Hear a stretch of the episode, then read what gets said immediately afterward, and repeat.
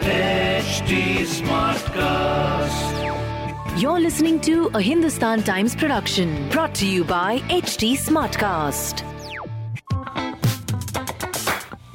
Good morning. You're listening to Masala Bites, HT City Daily News Wrap, your one stop podcast for all the daily news from the world of entertainment and lifestyle with me, Mallika. Numerous Bollywood celebrities expressed their condolences to the families affected in Vizag gas leak. Sidharth Malhotra tweeted he's praying for a speedy recovery for those affected. Extremely saddened to hear about the Vishakhapatnam gas leak, praying for everyone's safety there. Condolences to the family of the victims, tweeted Ayushmann Khurrana.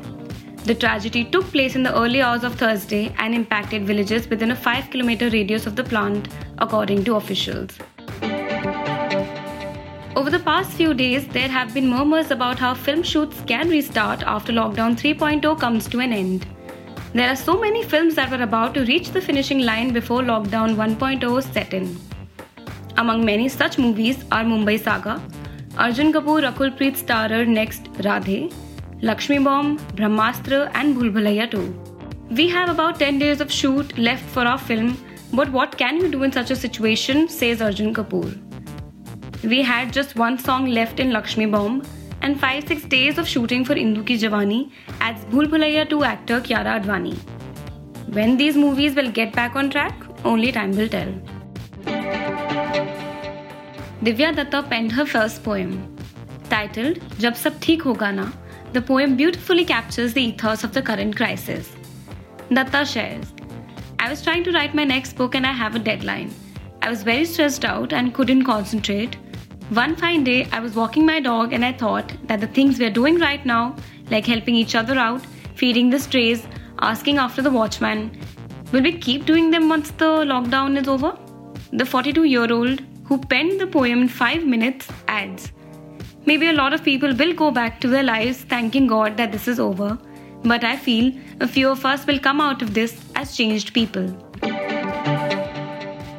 In an effort to join forces to combat domestic violence, Rahul Bose has developed a campaign against it. The actor believes his video, titled Lockdown on Domestic Violence, was necessary as such cases have witnessed a spike since the quarantine. An on ground campaign is the need of the hour.